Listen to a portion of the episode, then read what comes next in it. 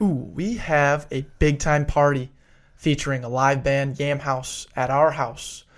It is October 27th, and we got a great deal for you. Tickets are in the form of Venmo. We want you guys to Venmo us $16 at the back pocket. That's B A C K P O C K E T. But there's a two for one deal. You guys are listening to this right now. That means you are in on the two for one deal. Tell in the comments, in the description of the Venmo, you will um, just tell us what the back pocket means to you and then tag a friend who's coming with you. You and that friend will be in the two for one deal and do the math, man. That's eight, eight bucks a person, or one person's just getting real, being real nice and paying for you. Two for one deal at back pocket, Venmo 16 bucks. Tell us what the back pocket means to you. Now let's get after this marketing intern spotlight, a very special guest, Austin Harrington. Welcome to the Marketing Intern Spotlight. A marketing intern is a listener who's spreading our message authentically. Hear their story, their passion, and their journey. Enjoy. Welcome, Austin Harrington, to the Back Pocket Podcast. How you doing today, Austin? Oh man, we're doing great, boys. I'm really excited to be here. Awesome. So, a little background for everyone involved here. Thank you for listening to us. This is the Marketing Intern Spotlight. Austin Harrington, St. Thomas alum, St. Thomas football player, teammate of ours for two years, wide receiver. What did you graduate with? Uh, business entrepreneurship. Okay, right on. And now, what are you doing? I am in the golf business, so I'm a golf professional. That means I'm not playing golf on tour. You're gonna be watching me, but I am uh, at a facility, kind of running the operation and teaching, and also playing in a little PGA, uh, other professionals, you know, golf events. Awesome. cool. And I heard you've been kind of maneuvering your way into this career a while ago. And when you reached out to us, I was like, yes, I, this is some industry I am so unknowledgeable about. And I know it's m- the majority of golf clubs have golf pros, if not all of them. Mm-hmm. And I was like, all right, so what does it take to be one of these guys? And is it like a, is it a, in, can you make a living out of this? Or do you have to have a couple other jobs like w- with the podcast? Like this might not be a totally income career right now, but you have to figure out how to maneuver through it. So when you said to come on, I was like, yes, I want to learn and and um, figure out how you got into this industry. So break it down to when you graduated, and was this kind of the intention you had right out of college, or did it kind of find you later on? Yeah. So when I was in my later years of college, I was uh, doing starting a business with a buddy. It was called Coach Tech. His name was Kit Snyder, and we were doing products for coaches to use on the sideline. And I was always an entrepreneurship guy. I loved it, and I didn't love our business. I love the fact that we were creating a business, but I I wasn't really product driven. I'm such a passionate guy. Like whatever I'm doing, I want to just you know love that exactly thing I'm doing or what the product, whatever it is. So I started playing golf while we were kind of doing this. As I graduated college, I thought I maybe wanted to go into coaching for football, much I just still love football. And I just started playing golf and I fell in love with it again. Like I couldn't stop playing. I worked at a course that summer and loved the business. And I always had this dream, and I still do, of owning my own course and owning my own like health and facil- health and wellness fitness facility. I just wanted the, the big country club even when I was a kid, when I just kind of played golf in the summers, I was like, you know, that would be an awesome dream. So I just jumped in after that. I was like, all right, how do I become a golf professional? And I reached out to some golf courses around, and one one guy called me up and he's like, come on up, we'll do an interview and, and see. And I just told him my whole story, business entrepreneurship guy, football, love golf. And he's a younger, like 41 year old guy, and he owns two two courses up in uh, Albertville. And he said, yeah, um, we had we went through our interview process and he's like listen i love your energy love your passion we're going to get you started on the pga program route which is uh, three levels you do uh, classes you go down to florida for a seminar do a workbook you have to pass playing tests and then once you do those three levels which takes the average person about four to five years um, you are a pga professional. So that you as you're working in the industry you're kind of going through this. And once you become a pga professional then you get like the top jobs. You know the top head professional jobs or the top teaching jobs whatever they kind of the And is- pga works that way So, when you finish your five years, so what year are you in right now? i am um, i'm actually kind of going through it pretty fast i'm almost done with level two and i started it uh, about i don't know 18 months ago Sweet. so yeah i uh, I'll, I'll hopefully be done with it in about two and a half years And I'm looking to become like a Class A professional Sweet. in the next year. Awesome. And what are those things that kind of like you were surprised about when you um, were going through this training process? So you're 18 months in. What were some of the biggest surprises? Like, wow, I didn't know they were going to teach you on this type of thing, or I, I'm actually pretty good at this already. Like that type. Was there anything kind of off the bat that surprised you? Yeah, I think that the, just like learning the golf swing for me was, you know, you, you think, oh, he, he swings a golf club. It's not, it is not simple by any means. And the way that they break it down, it's unbelievable. And then going into just the rules of golf, like playing in events and actually playing competitive golf, it's like, wow, it's a lot different. And you have to kind of um, tiptoe around, you know, what you're doing. You can't just like maybe pick up your ball or whatever. So I think getting acclimated to just a whole different world, not coming from playing competitive golf growing up and not really being around uh, the golf industry as much was a shock. And then, you know, the teaching aspect of it. But going from business entrepreneurship and, you know, playing football on a team, you just kind of, you, I had a good experience with businesses and how they run and kind of cultures to get involved with. So that was, uh, that was kind of an easy pickup. Right. Cool. And would you say when you're competing competitively, the mental strain of you know getting acclimated with the rules, your swing thoughts, all those the culmination of all those things was that like a huge burden to you, or was it difficult at the beginning, um, getting used to all that stuff? Yeah, it, it still is difficult, and Okay. I love it though. I mean, it's it's a real, it's fun and have a good time with it. But my swing still breaks down when I go into you know big events just because of the pressure on it. Mm-hmm. And it's not like you get out there and it's just like, oh my gosh, I'm freaking out. This is, you know, you, you re- relax and settle down. I get it, but it's hard when it there's stress to actually pull off a shot, and there's that pressure that's maybe not just right in your mind, but you know, if I chunk this and the, that's two shots. You know, my friend's not going to be like, hey, here's another ball, you're good. Yeah. You know, Yep. or you have a four foot putt and, and you could blow it by and have seven feet coming back. It's not like when you're playing with your buddies, like, oh no, pick it up, man. That's Mhm. good.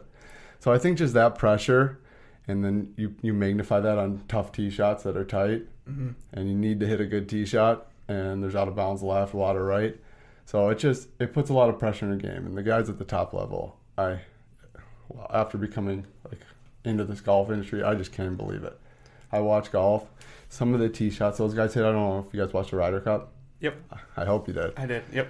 Um, the the 18th. You guys know how the water was left. Mm-hmm. Saw JT and Rory go down there on the last day. Um, those that tee shot is unbelievable, and those guys are just pounding drivers straight down the middle. Mm-hmm. It's like that is unbelievable to me that you can step up on a big stage and hit that shot. Like, I don't think people understand how hard that is to do.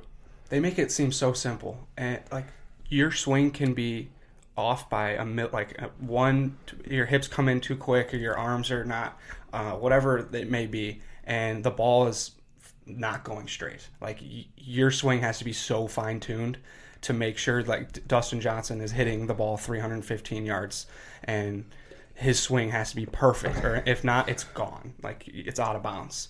It's crazy to me. And then like we're out there, and you can have one shot in 18 rounds, one shot that is kind of similar to a professional, and you're like, I'm good at this game. And the rest of your game was atrocious, but you'll be like, all right, I'm good now. Like I'm gonna continue to play. I think that's the coolest part about golf is the ability to relate to a professional because you can have one swing and be a professional and, and that'll motivate you versus like when you're playing football or soccer eh, it's not as easy to be to act like a professional and to perform like a professional but golf has that capability i think that's really cool I think you hit it on the head there. That's exactly it. I mean, you're never going to be LeBron James playing basketball, but I can go out and hit a flip, uh, a huge flop shot like Phil Mickelson and hit the exact same shot and be like, oh yeah, I'm Phil. and then the next shot, I'll just, you know, skull chunk it, you know, into the woods. right? I'm fortunately able to hit the ball pretty far so I can just bomb a drive and be like, yep, I would have been by a couple guys there, but then, you know, I missed the green with my wedge. So it's a, it's a fun game in that aspect, definitely, because you can hit you can hit fun and good shots like like some of the guys and, and relate to them. very cool How about this? You so you, you played football, obviously. Have you used anything from your football and athletic career uh, in golf now and what you're doing? Yeah, absolutely. I think for my football career, it's more in the business business aspect and kind of myself as a PGA professional. Just uh, I think the team aspect of playing football and how Caruso uh, taught us and being hard, you know, with the hard work and giving her everything and kind of finding that purpose and passion. I, I think with seeing members and customers in the daily, I just exude that that you know high up tempo energy. Like I love it. We're all here. Let's go. You know, let's have a good day, guys. What's better than golf? Like, and I think that passion that I've taken from football and kind of transitioned it into my life, whether it's playing golf or kind of in the business, is really what what I, I put forth the most. He does a great job with that. It's been incredible what we've been able to utilize and kind of talking to him on the on our show that one uh, a few uh, podcasts back really was an eye-opening experience of truly how much he is involved in our heads in this podcast. Like he has instilled so much of a mindset to um, be passionate, to focus on those small details, to be process oriented. Uh, the laundry list is- goes on and on. And It's been so cool to have him in our lives to then take that on to a professional setting. And I kind of want to touch on. I said small details, and golf is all about fine-tuned details, like your swing. So, what is like you? You were surprised by how fine-tuned you have to be to teach it. What are like the first steps when you have, say, uh, a twelve-year-old? Yeah, Declan. Yep. You have That, that's a better question. So you have someone with a bad swing, and you have to you have to figure out what is necessary. What's the first steps to kind of all right? He can make his it's maybe his hips or what? Can you walk us down that kind of? Yeah, for sure. Beginners is the, actually the easiest, Mm-hmm. and it's it's the most fun I have when doing teaching because they I can see them get better so quickly. Like the advancements come a lot quicker. Now that doesn't mean that they turn into a scratch golfer, but the changes are happen easier. So when I uh, play with my buddies or see them, they're always like, "Hey, come look at my swing," and it's so fun because they'll get it right and they'll click and they'll be like, "Whoa!" And it, I just love seeing that. But um, so with beginners golf swings, generally on plane, you either are taking it outside and then you're dropping it inside, which we call out to in, or you're taking it inside and dropping it outside to get the big hook slice. And almost every baseball player, almost all my football friends, are take it inside and come way over the top and out and hit the, the hard slice. Yep. And basically, just maybe switching the grip or the plane, you can mess around and change that. Now, if you really wanted to do like five lessons and get a consistent golf golf swing, it'll take some time to fix it. But you can.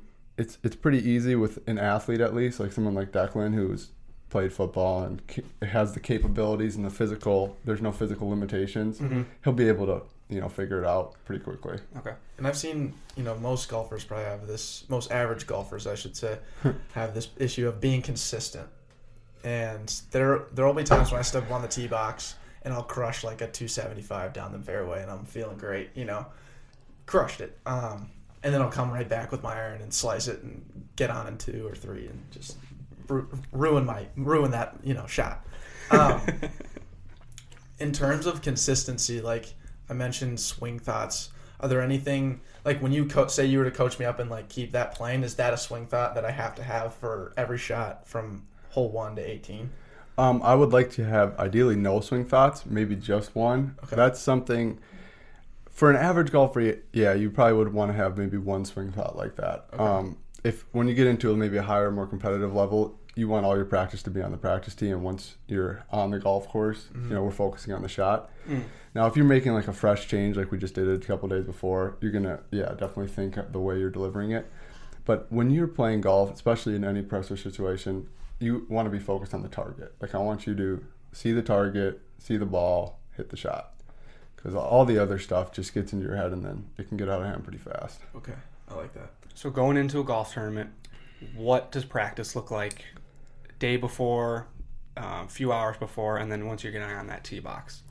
Yeah, so like our, the tournaments that I play in, it's like so all the other PGA professionals in Minnesota and North Dakota, it's called the Minnesota PGA section. And we have like our little assistants tour for all the assistant professionals, and then there's head professionals, like basically the head manager of the golf course, and then there's like owners and stuff. But so there's uh, tournaments for everybody, and then there's tournaments for just assistants, just head professionals, and then there's a couple tournaments for like all pros Okay. as well. And then we have the big Minnesota State Open, which is for amateurs and everybody. That's the biggest uh, tournament in Minnesota every year. Gotcha.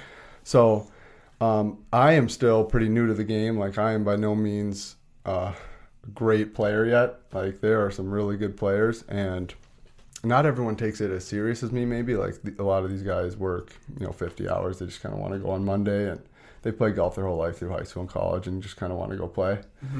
Um, but I, uh, I know you guys saw my health and wellness thing, so I am pretty crazy about fitness and you know getting my body ready. So Yep. for me, uh, practice the night before a tournament, I'll go out and just spend about two hours. I'll hit balls, putt and chip, and then get a good night's sleep. Wake up, I hop on my foam roller for 45 or 35 minutes, roll out my whole body back with a vibrating foam roller. Love it. Um, then I'll kind of just head over to the golf course. I like to just listen to a little bit of music, start on the putting green, hit some putts, go to the driving range, come back, maybe hit a few more chips and putts, and Mhm. take off. It's very similar, to, not very similar, but has the sim- similarities of when you played football, right? You, you did everything to make sure you're mentally prepped prior to going to bed, try to get the best night's sleep you can, and then you wake up and you, you do similar things in your warm up to kind of visualize what you're going to see. But this is totally, this is now it's all on you.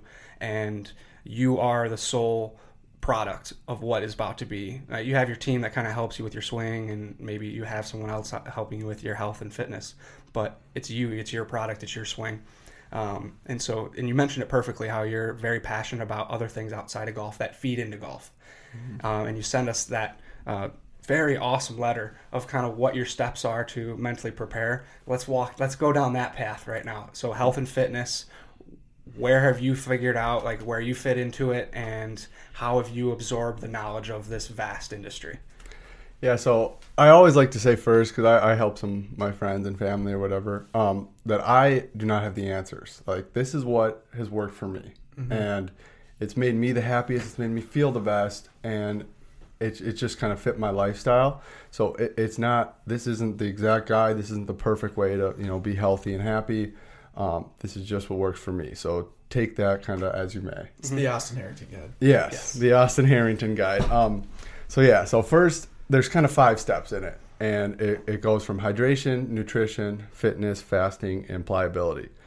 Um, starting with hydration is the number one most important thing that we get preached to as football players, and and you know your parents they drink a lot of water, but like you need to drink a lot of water. That should be like a number one priority in the day. I go for about 200 uh, ounces a day, which what's this like probably 20, 32. 32. Nice. So yeah, if you kind of take that into consideration, I mean, people just don't understand. I have this big jug of fi- that's 50 milliliters, or, or I'm sorry, 50 ounces, and um, yeah, I'll have like four or five of those, and I like to have like 100 ounces before like 11 o'clock. Okay. Like I am just, I get to work or whatever, and I'm just pounding water in the morning during my fast. Okay, so anyway, hydration, um, and obviously the benefits of that are just you know increased brain activity, satisfies your hunger, energy, skincare. I mean, we're told that like a glass of water to start your day is the most important thing. Before you drink coffee before you have your banana or whatever your breakfast may be just a 16 ounce 8 ounce glass of water is in- extremely important. It is totally refreshing and your body will t- respond to that positively right away. It's the biggest change you can make in your life. Absolutely, because other drinks are dehydrating. Coffee is dehydrating. Mm-hmm. So if you're going to have a coffee, you really need to replenish it at a two to, a, with water at a two to one ratio. Mm-hmm. Two waters for every coffee you have. So, yeah, my dad would always wake up and put coffee on first thing in the morning, and I'm like, dude, what are you doing?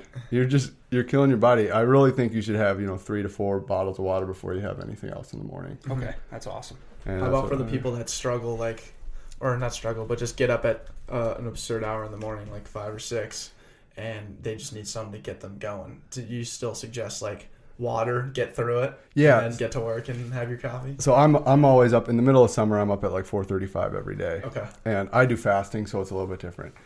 Now, with food, I really believe that people should fast in the morning, but if you need energy, like there are some things that people need to do in the world where you just need energy. Like food mm-hmm. gives you energy, right? The main reason we eat food is for energy and to recover. Mm-hmm. So some people need energy, and if you do, absolutely eat. But I would try to, you know, at least have a water with your food, and you know, have more water Okay. as it's going down. But Love it. yeah.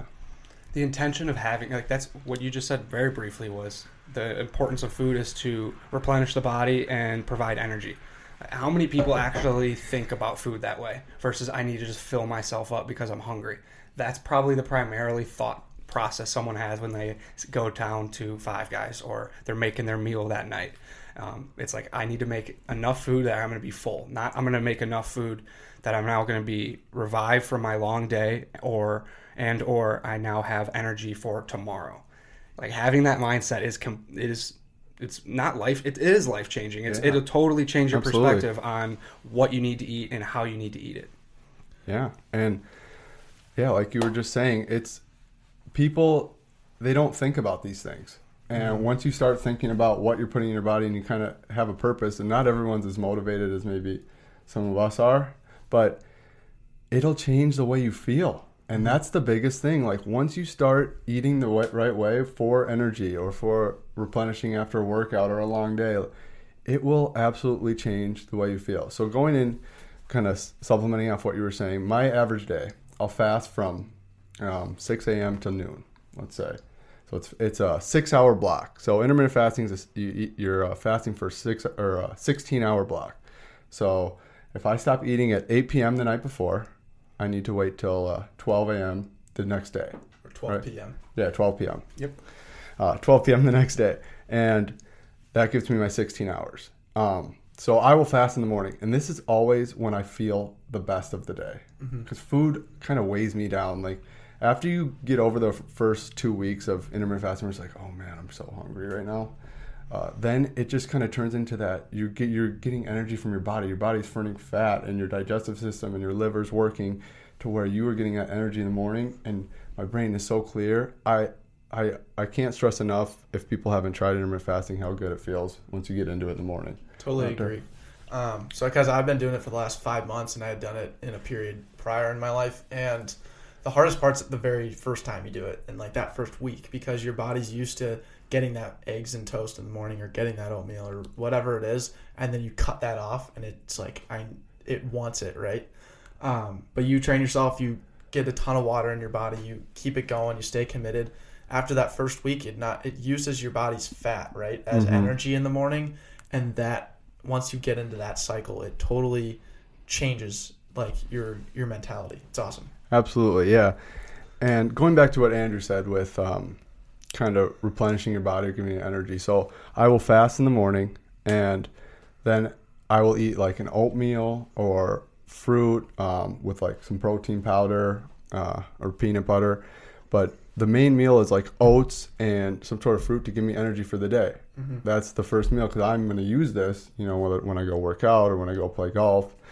And as we go through the day, then I'll kind of transition to maybe some nuts, um, a protein bar because you're on the go, whatever it is, a protein shake, stuff that is also replenishing, but to hopefully have some fruits or some whole wheats just to continue to give me energy through the day. And then as soon as I'm done, you know, with my workout or a long day of golf and, you know, working, then I'll bring in the calories like chicken, vegetables ideally, a lot of proteins. But that's when like my huge meal is at the end of the day. Even if you want to go have like a burger or something not, you know, super clean, but that fills you and satiates you because at the end of the day, like at nine o'clock, I don't need to have energy to fly around. Like I'm, I need to fill my body up, replenish. Now I can relax. Like if I ate a cheeseburger or let's say a you know a big a nice big chicken sandwich with sweet potato fries, that's like one of my favorite like yum meals. There you go. Love it. Um, if I ate that at 9 a.m. in the day or in the morning, like when I'm getting my day started, trying to be pumped up, have energy, and Yep. get you know crush the day, I'm never gonna get any done. I'm I'm out.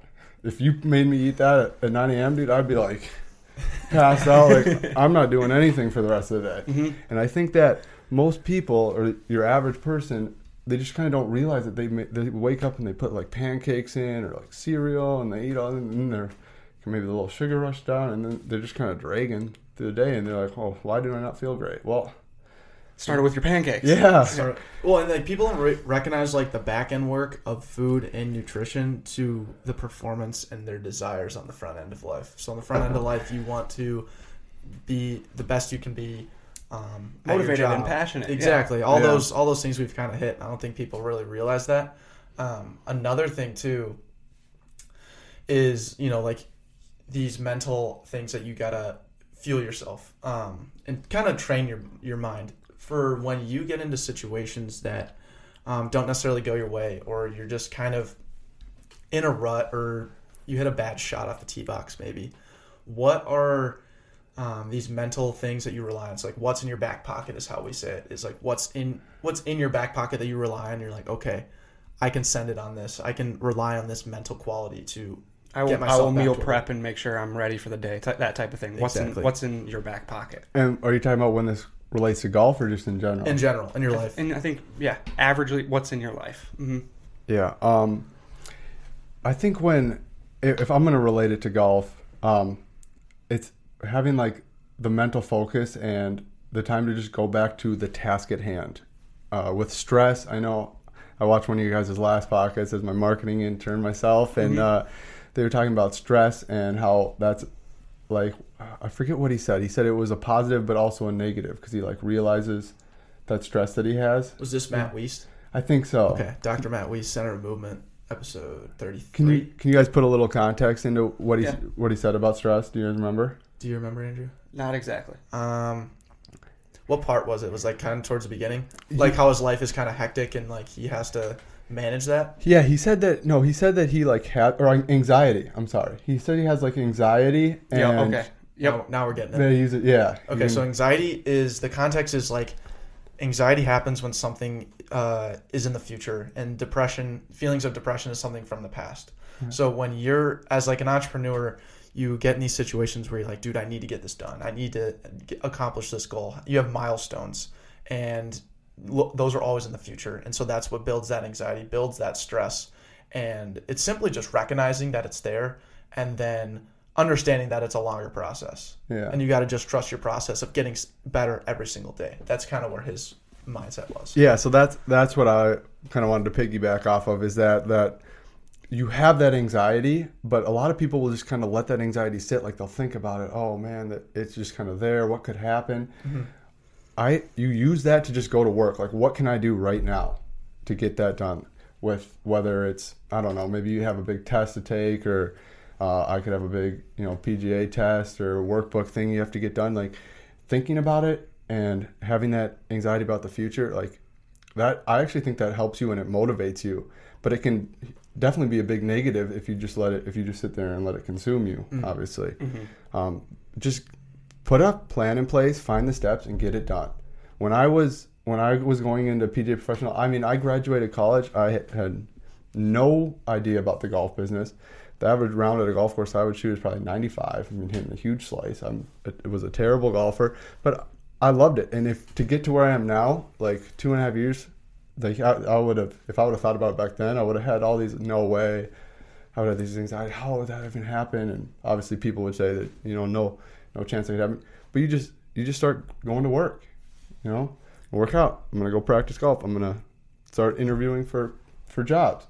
I'm gonna find a job. All right, what's the next step? What's the next step? And it just obviously then you get to them, and that's that. basically yeah, it's basically how they say set short term goals, but it's not letting the anxiety of the long term you know finish line kind of ruin your plans. If that Mm. makes sense Yep, That's a great way to put it. and going and it's going to work every day like glenn said in his thing just what can i do today to get better and that's something that i just love because i every day i plan out like each hour of my day if i waste time it kills me and the opportunity cost you guys know opportunity cost of doing you know, obviously doing something else Yep. Losing out on the other things. yeah, absolutely. Um, it's something that kind of I, I always am thinking about. Like, if I'm gonna go spend a, a Sunday with my family at the fair, like that's gonna be a great time, right? But at the same time, I could be using those six hours to practice or kind of work on PGA work or whatever. And you like you're gonna go out. Not only for like if you go out one night from eight to one, or that time that you could be used sleeping, recovering, you know, thinking, whatever you do, Mm-hmm. you're also losing the opportunity cost maybe in the morning of feeling hungover, not being, you know, as flexible or as hydrated as you can be for the next day. So it's something that I'm always thinking about, like when I'm planning stuff out, what I'm going to do. And it's also kind of a negative for me because I, I, it's harder for me to enjoy uh, maybe fun things when I'm thinking, oh man, I could be, you know, doing this. Mm-hmm. Like if I go, if we're going on like a day or two trip, I'm like, wow, yeah, that's gonna be a great time. But like, that's two days I'm away from pushing, getting better. I struggle with that mightily. Yeah. That is like my average quality right now. Is especially now that we're in sober October and I don't have the excuse to go out with friends and you know participate in these fun activities just because not because of the drinking aspect, but just my mindset on all of it. Now it's just like okay, I and the, the best part about it is is like we all love what we're doing. We love podcasting. We love the production. Yeah, it's so much fun and that's the really the reason that you're having that thought in your head when you're out having those that fun but i think what your dad said andrew is like moderation live life in moderation finding a balance. finding the balance hmm I, and what he was talking about, like having that passion. I thought the coolest thing that you like when you reached out to us and you were kind of like, "Hey, I, gra- I graduated. Um, I th- you'll probably remember me as, as your teammate, St. Thomas. You know, I, I'm not that same person. Like you- I was, I was your I was your teammate. I was your friend, and we had a great time. But I'm not that same person anymore. And it wasn't saying that your old person was bad. I'm not saying that. Not that's not what you were saying. It was saying you have changed your way or you've grown in a way that you feel this is who you are now and I love who I am and you have that intention and like that's the coolest thing like we are not the people we were when we graduated in May with this podcast you are not the same two and a half years you couldn't see where you were two and a half years ago. And where you are now it's you're, you're talking about it night and day and two and a half years in, um, from now like that's going to be even cooler to reflect on. I think one of the coolest things is finding that intention. And that's the hardest thing to do is what is that intention going to lie? Is it going to be set into your passion or is it going to have are you going to have to be a grinder and work through something that maybe you don't love? And maybe that will lead to your passion. It's one of, it's the most difficult thing is finding that meaning of and purpose of what life should be mm-hmm. and where you're headed right now, you have that deep, deep desire to continue to forward, and you're setting those short term goals with a long term goal ahead of that, and not letting anxiety creep in to eliminate the short term goals. It's it's so cool to hear how you're structuring your life and how you're moving forward in your day to day routine because it is so bloody hard. It is so bloody hard to want to achieve this great feat, but stay focused on the process and not get overwhelmed. It, it honestly really is. It's it's really tough. And Andrew, kind of going off like you said, your that's your average quality right now is time Yeah. management, mm-hmm. and I would say mine is too because I love what I do. I love my job, and I love golf, and I, I really love health and fitness. Although, as much as we talk about, I'm not always perfect. Don't get me wrong. I, mm-hmm. I love a good sugar rush from time to time, but I, I really love what I do, and I'm kind of up at in Albertville right now, which is you know 40 about 40 minutes north of here. Mm-hmm. So when I'm I'm loving each day, but at the same that opportunity, like I also have all my friends are here, my family, and like I want to spend time with them. I mean, relationships and the people are probably the most important thing in the world. Mm-hmm. But when you're kind of just loving what you're doing, and I'm trying to utilize the most of every day, it's really hard to come back and spend time with the people you love, and really, yeah, time manage that when it takes away from kind of what you're trying to do. And- Exactly. And, obviously, like you said, the moderation, uh, you got to find a balance. And I'm trying to find it, but uh, yeah, you definitely got to find find the balance. And there was a this thing I forget who I was talking to about it. Um, it was my oh okay my old uh, my old football coach from Minnetonka. Um, we were talking about percent committed to whatever your goal is. Like, let's say you guys know Adam Thielen. Yes. I uh, I worked out with Adam Thielen through college when I was at St. Cloud State, and uh, man, I, first of all, I just love that guy. Um, I don't know him super well. Like we worked out, like you know, first names and stuff, and he was uh he he um he has gotten so much better. When I would run routes with him, uh, I don't know what is that six years ago now. He he was good. We were all like, "Yeah, he's a good player, but I was like, yeah, he's a pretty good D two player. Like he maybe have the shot at playing in the NFL. And I think everyone would probably agree with that. He gets got so much better, and he grinded and worked his way there, and he continues to trust the process and kind of set those short term goals, and uh, and get to where he wants to be. But back to what my original thought was, the percent committed. So Adam Thielen, I would say, is like eighty percent committed to being the best professional football player ever. People, are wow, Austin, how can you not? Uh, how can you not be more committed than Adam Thielen? Because I mean, all the guy does is like work out, watch film and stuff. Well, he does have a family and kind of has his other charitable things. If in in an ideal world with money and you had no relationships, if all he did was work out, watch film, run routes, play football, he spent you know the 16 hours in the day, didn't ever spend time with them, he would be 100% committed. Mm-hmm. Does that make sense? Yes. Yeah. So not that that's a healthy lifestyle or like that's not good, mm-hmm. but that's so then you get a guy like Steve Jobs who basically just committed his whole life to Apple. I mean, that, it was Apple, mm-hmm. but you know, you put him at like a 93, 95 percent committed. I mean, he would go out and have some fun and stuff, but I mean, all his life was about was getting Apple to the top and mm-hmm. you know making it better. So where does the where would you draw the line in terms of people right now? Where would you want that? What percentage would we want to be at? I think Thielen's is pretty 80? perfect with his family, but it's like Steve Jobs accomplished something so great. Historic. historic, but if you ask him now, like, you know, about his life, he's empty. And there's quotes that I forget what the quote is at the end of his life, but he he wasn't he wasn't as happy anymore because he just he didn't have that meaningful relationship and family and mm-hmm. it wasn't happy, you know, on his deathbed. Yeah, I created this huge company and forged the industry, but you're not happy. So obviously you gotta find what your goal and what that commitment is too. And that's why I think people who are religious um, I have a very good best friend who's uh, very religious, and his wife is very religious, and um, he has found his identity. So he's 100% committed to being a follower of Jesus Christ and the Lord. And that's why, like, that's perfect for him. So it's hard. He might not be, you know, committed to his job or whatever his goals are, but he's 100% committed to be a follower of Jesus Christ. And for him, that gives him such a self, a feeling of fulfillment and like following in life that he is just, you know, out of, out of all my friends, he's probably the most like happy and fulfilled at this point in his life mm-hmm. because he's found his identity and kind of just has that full commitment to that. That's awesome. It's so hard, and a, a few things that you mentioned there. It, we're not perfect. We're trying so hard to be not perfect, but just continue to move forward. And we're gonna we talk about all these um, really cool attributes that we're striving to be. But like you said, sometimes you you have that sugar rush, and that can be applicable to everything. You might have a, a step back, or you might step sideways, but that mindset, that intention, never goes away. You're always going to try to move forward. We're your wildly average podcast. We talk about all the things that we fail about, and we love that we fail because then it gives us an opportunity to grow. And your story's been awesome, Austin. So thank you so much for joining us. We got two final questions for you. Sure. Um, we'll kind of hit you home really quick. The first one is, um, what does being a marketing intern mean to you?